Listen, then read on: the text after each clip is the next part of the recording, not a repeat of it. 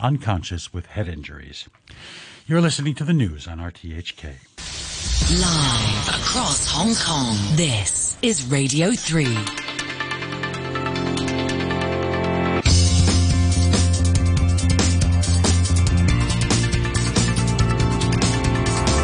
Money Talk. Good morning, it's 8.03 in Hong Kong on the final day of the week, Friday the 18th of March. This is Money Talk on Radio 3 with me, Peter Lewis. The Hong Kong Monetary Authority raised its benchmark interest rate by 25 basis points after the US Federal Reserve did the same.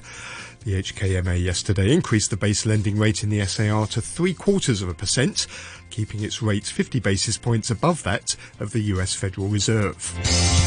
Hong Kong's unemployment rate for the three month period ending in February has risen to 4.5%, the highest since September 2021. The latest figure marks a substantial jump from the 3.9% logged over the previous three months.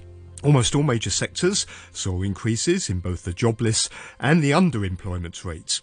The unemployment rate for the catering sector surged by 1.9 percentage points to 8.1%. The jobless rate for the arts, entertainment and recreation centre also increased sharply by 2.9 percentage points to 8.2%. The Bank of England has raised interest rates for the third time since December at its meeting yesterday. After consumer price inflation in the UK hit an almost 30 year high in January of 5.5%. The UK's central bank lifted its key rate to three quarters of a percent from half a percent and said further increases might be needed over the coming months, although it added that there are risks on both sides of that judgment. Taiwan surprised economists on Thursday with the biggest interest rate hike since 2007. In a move to contain rising inflation, Taiwan's central bank raised borrowing costs 25 basis points to 1.375%, the first rate hike since 2011. And China is allowing some factories in Shenzhen to restart following the lockdown that was imposed on the city from Sunday. Officials said virus controls should be coordinated with economic development iPhone maker Foxconn has been allowed to partially resume its operations in Shenzhen by deploying a so-called closed-loop system, which effectively puts factory workers in a bubble insulated from outside infection. On today's Money Talk, we're joined by Andrew Ferris at UCAP Hong Kong Asset Management and William Ma from Grow Investment Group. In the second part of the show, we're joined by Dr. George Cautherley, Vice Chairman of the Hong Kong International Chamber of Commerce. Money Talk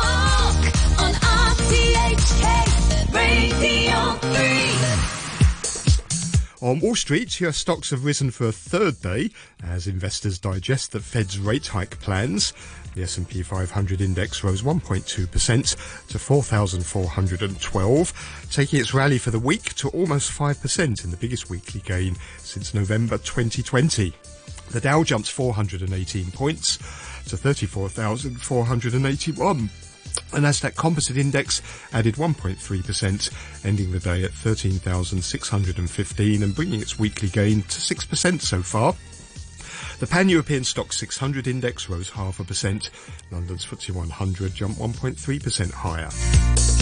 Hong Kong stocks continued their spectacular rally on Thursday in what is shaping up to be the most volatile week for Chinese stocks listed in Hong Kong, mainland China and New York in history. The Hang Seng Index soared 7%, or 1,414 points to 21,501 as investors piled back in after Beijing's pledge to support the markets. The Hang Seng Tech Index jumped 7.8%, following a record-breaking 22.2% rebound the previous day. The Shanghai Composite rose 1.4% to 3,215, while the Shenzhen Composite Index on China's second exchange added 2.2%. Mainland property developers continued their rallies after China's top regulators vowed to take measures to stabilise the housing market and signalled the property tax pilot scheme won't expand this year. Sunac China surged 59% in Hong Kong, while Times China jumped 42.5%. Evergrande rose almost 18%. In the commodities markets, oil has settled almost 9% higher after the International Energy Agency warned that about 3 million barrels of Russian crude could be cut from global markets. That represents about 3% of the world's market in what the energy watchdog said threatened to become the biggest supply crisis in decades. Brent crude oil is at $106.93 a barrel. Gold broke a four session losing streak, climbing 0.8% to $1,943 an ounce. The US 10 year Treasury bond yield fell three basis points to 2.17%, and the US dollar index is 0.4% weaker this morning. The euro is trading at $1.11. The buck's at 118.5 Japanese yen. The British, British pound, that's at $1.31.5 cents and 10 Hong Kong dollars and 28 cents. The Chinese yuan is changing, trading at 6.36 and a half in offshore markets. And Bitcoin is slightly lower at $40,900. Around Asian stock markets uh, this morning, down in Australia, first of all, the ASX 200 up a quarter of a percent. The Nikkei 225 in Japan has risen about a third of a percent shortly after the open. The Kospi in South Korea is flat, but futures markets pointing to a decline of about 350 points for the Hang Seng at the open this morning.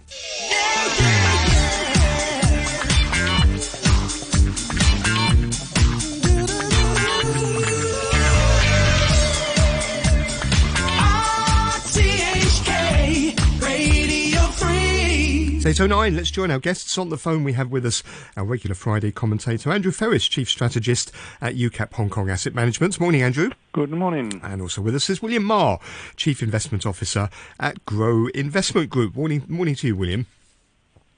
Morning, Peter. Um, let me start by asking you both about the Fed. The Federal Reserve has really kicked off the most aggressive tightening of monetary policy we've seen in decades. It raised interest rates for the first time since 2018, as we know, on uh, Wednesday night. Uh, for uh, with inflation hitting a 40-year high, but the central bank has also uh, signalled six more rate hikes uh, this year. That's basically a rate hike at every single meeting. I wanted to get your thoughts first of all, Andrew, on that. What is the significance of that? Are, are you surprised about how aggressive maybe they're being? Uh, two things here. First, they have said it so many times in the last six months, so this doesn't come as a surprise. And in a way, it is uh, they managed to they managed to manage expectations quite well in the sense that they delivered when they said they would, and by how much they are planning to do. Uh, the second point is is uh, whether this is going to last the course uh, to the extent that Powell pointed out the labor market, pointed out at uh, output, pointed out, of course, at inflation.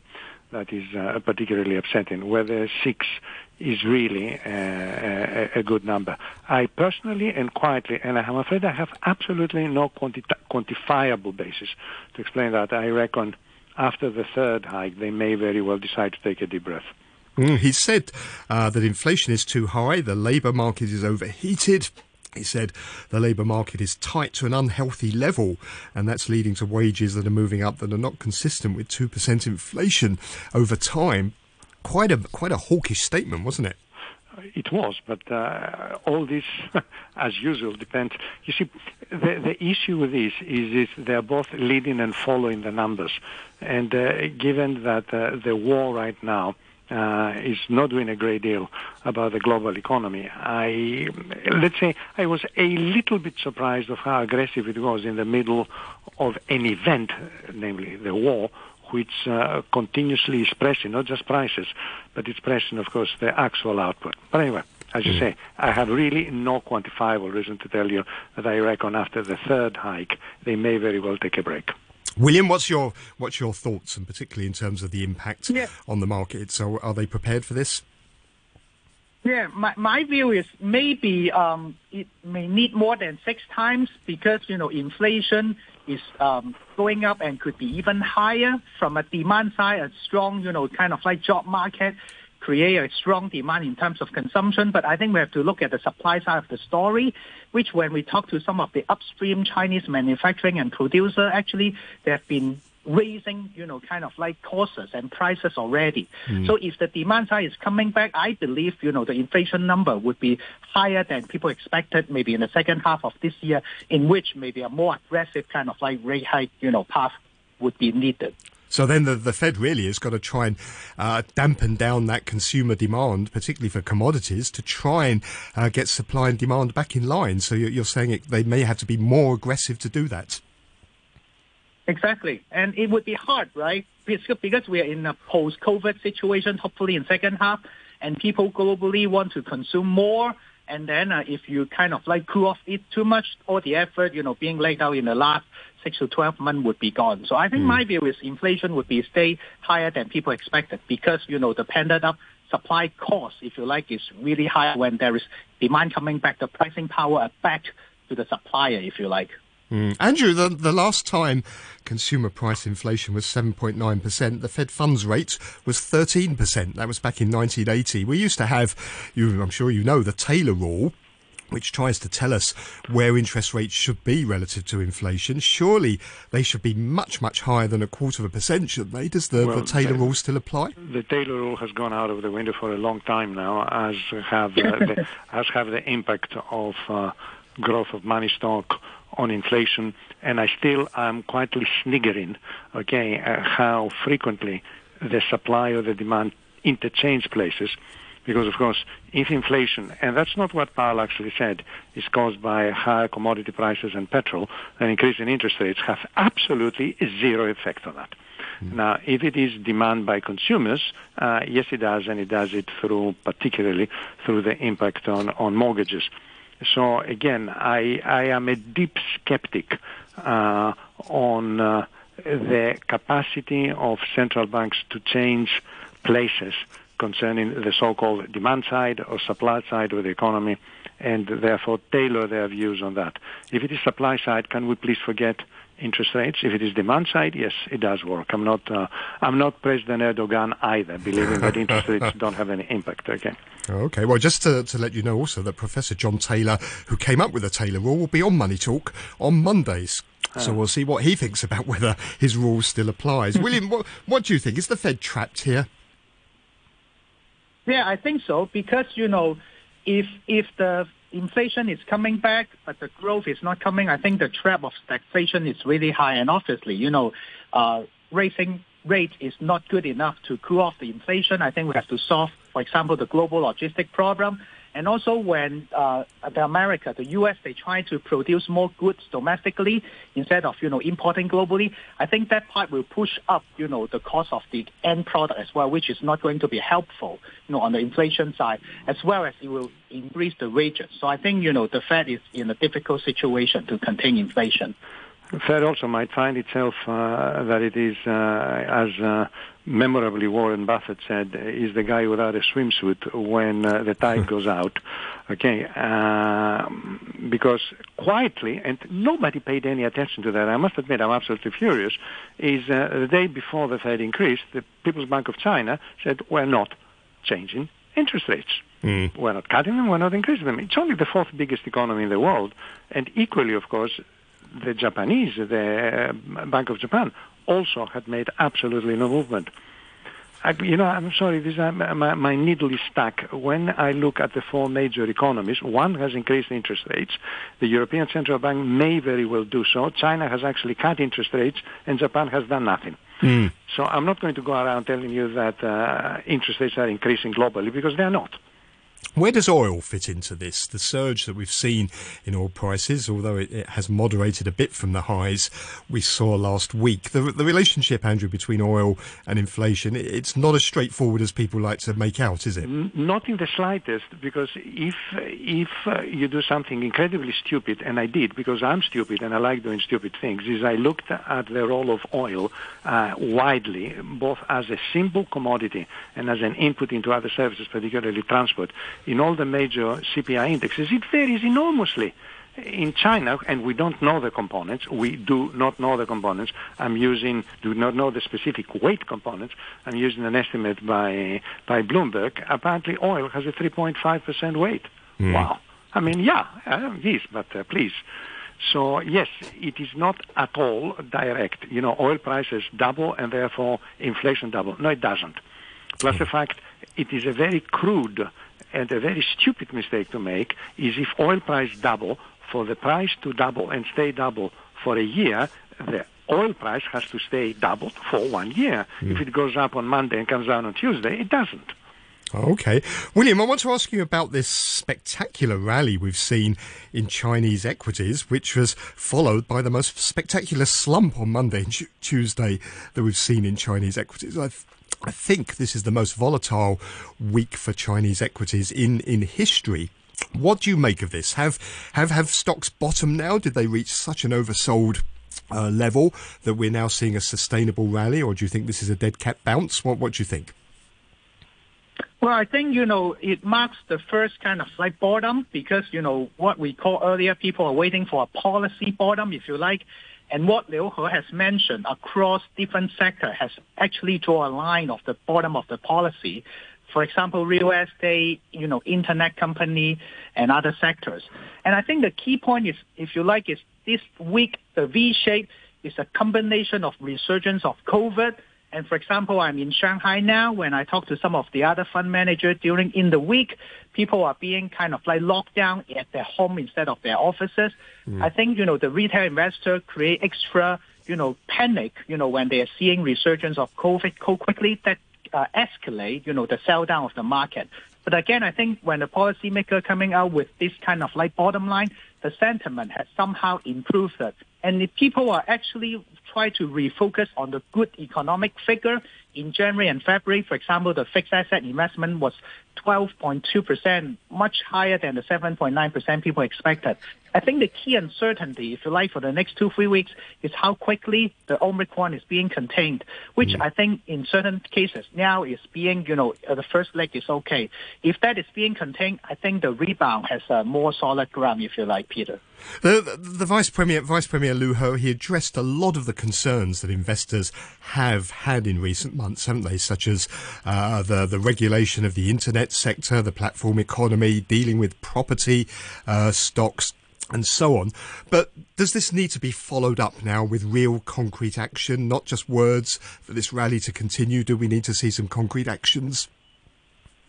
We do. And um, for example, on the real estate side, actually there are already early signs in some of the tier three, tier four cities that certain part of, you know, home mortgages are being released, you know, if you like, if you're investment professional in the villages, actually the second home mortgages, you know, the bank are being more kind of like implemented.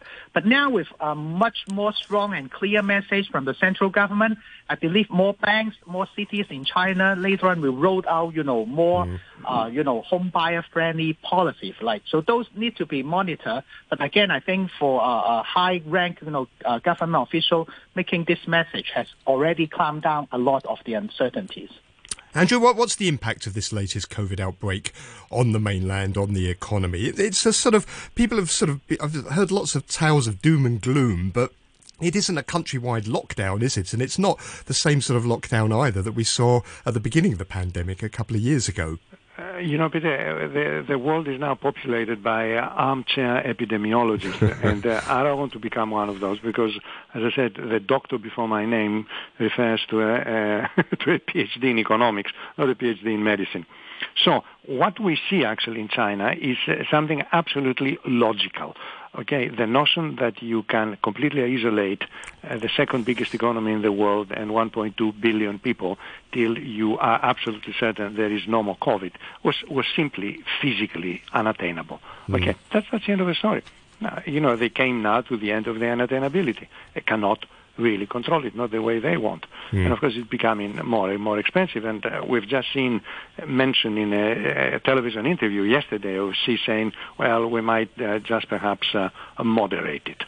Okay, so it, I'm not gloating, neither I'm saying, see, I told you so. It was simply logical that a kind of infection, that uh, it is highly infectious in a large population that uh, by necessity stays closely together and works together and lives together, the notion that you could cast a wall around China and keep it there for a couple of years till it all goes away, even if it did, then the moment you opened it, China would be a huge island in the middle of a raging wave of non-control. Practically all the countries now are dropping it.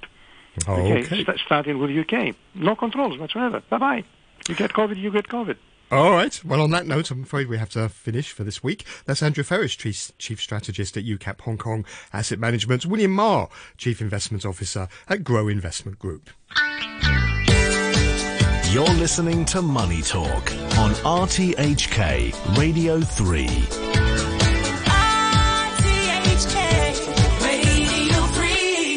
3. To 8.23 on the phone now is Dr. George Cautherley, who is Vice Chairman of the Hong Kong International Chamber of Commerce. Very good morning to you, George. Good morning, Peter. Um, I want to start by asking you about uh, the epidemic measures, the anti-epidemic measures here in Hong Kong, and in particular something Carrie Lam said yesterday. She said she has a very strong feeling that people's tolerance is fading. She said, I have a very good feeling that some of our financial institutions are losing patience about the isolated status of Hong Kong. So I'm wondering, perhaps you can tell us from your perspective and also the perspective of your members whether Mrs. Lam's feelings are right or not. Are companies and financial institutions losing patience about the isolated status of Hong Kong? Well, it's taken her a very long time to get that realization. Um, I mean, we as a chamber uh, put out a statement uh, early in the second half of last year uh, along this uh, on along these lines, saying that uh, you know we need to have the borders open um, because of Hong Kong's international status as a financial centre and our economy is an external economy. Uh, um, we've been saying that uh, for you know ever, ever since probably I think it was around September or October we put that statement out. Um, so yes, I mean I think uh, the business community as a whole um, has been calling for relaxation, um, and of course uh, I think probably the the latest boost was Alan Zeman. Perhaps, you know, I think she had to listen to him. Hmm. So out of these anti-pandemic measures that have been imposed on Hong Kong, what, what's the most urgent ones that need to be lifted for uh, t- to help life for your members? Is it the border controls or the border Yes, the closures? yeah, it's, yeah. I mean, uh, I mean, business has been able to go on during this period, um, but at a reduced rate. Um, You do need business travel. Um, so I think the most urgent thing is uh, to lift the quarantine restriction um, on on people inbound travellers. Um, and I think some of our medical experts have said, in view of the level of Omicron in Hong Kong, uh, it's not going to make any difference um, to uh, the the uh, um, to, to the rate of increase of the disease uh, if you allow people to come in um, as long as they're vaccinated. I mean, you've got to have some controls. Um, but I th- see if, if you reduce it to seven days, for instance, that's still really not going to help business. These days, business trips are short. They're there one to two weeks, sometimes even just a few days. If you've got to, you know, uh, add another seven days for quarantine, people are not going to take that up. So you've really got to get rid of the seven-day quarantine um, and rely on vaccination. And, and vaccination rates in most places are very high. And, you know, maybe they want to put some restriction on people coming from countries that have low vaccination rates. But certainly from, you know, the high vaccination rate com- uh, countries, as long as you're vaccinated, you may ask for triple vaccination instead of just double. But I think, you know, that's a way to open up the border so that we can get our business travelers in. And of course, you know, uh, the um, uh, tourism industry, you know, is evaporating because uh, the borders are closed. Mm, and Financial Secretary Paul Chan was saying he hopes to have quarantine-free cross-border travel restarting in the second half of this year. He made no mention at all of international borders. Can businesses wait that long? No. Um, I mean, if if we have to, we will because we've got no option. Um, but but and, and in, our in our our statement uh, last October, say, um, we, we we said, look.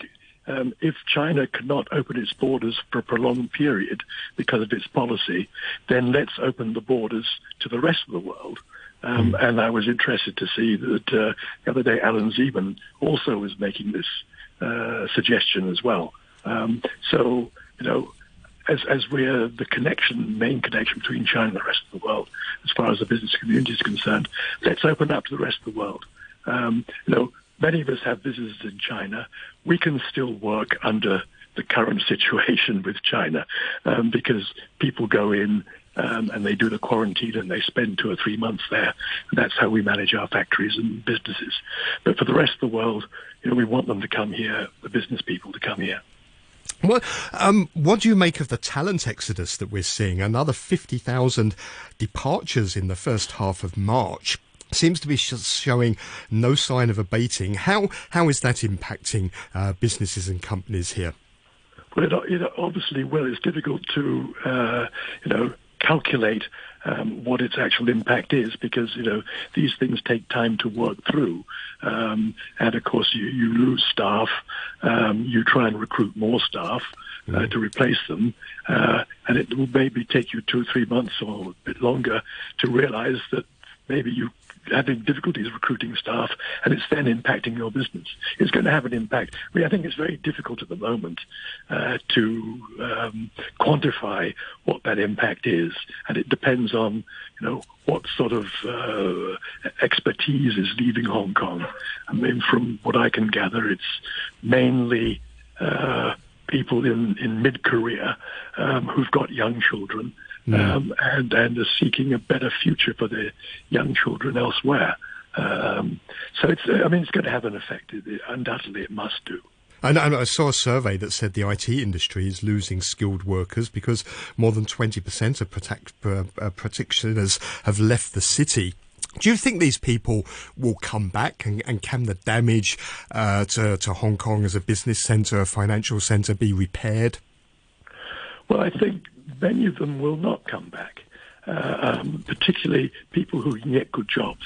Uh, I mean, what happened in the run up to 1997 was there was a whole scale uh, emigration of people, um, and many of them found it very difficult to get good jobs elsewhere.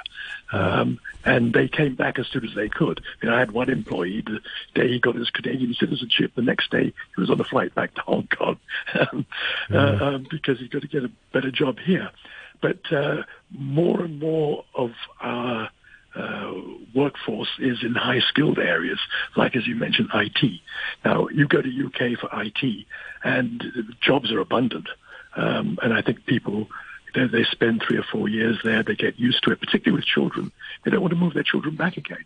Um, so, so there's going to be some kind of damage, um, uh, and some kind of irreparable damage, probably as well. And let me ask you briefly about uh, the Shenzhen lockdown and the COVID outbreak that we're now seeing on the mainland. What is the impact of that on, on companies here? Oh, that's much less. Uh, I mean, if you lock down for one week, you're losing about two and a half percent of your productive capacity. Um, you make that up very quickly through overtime.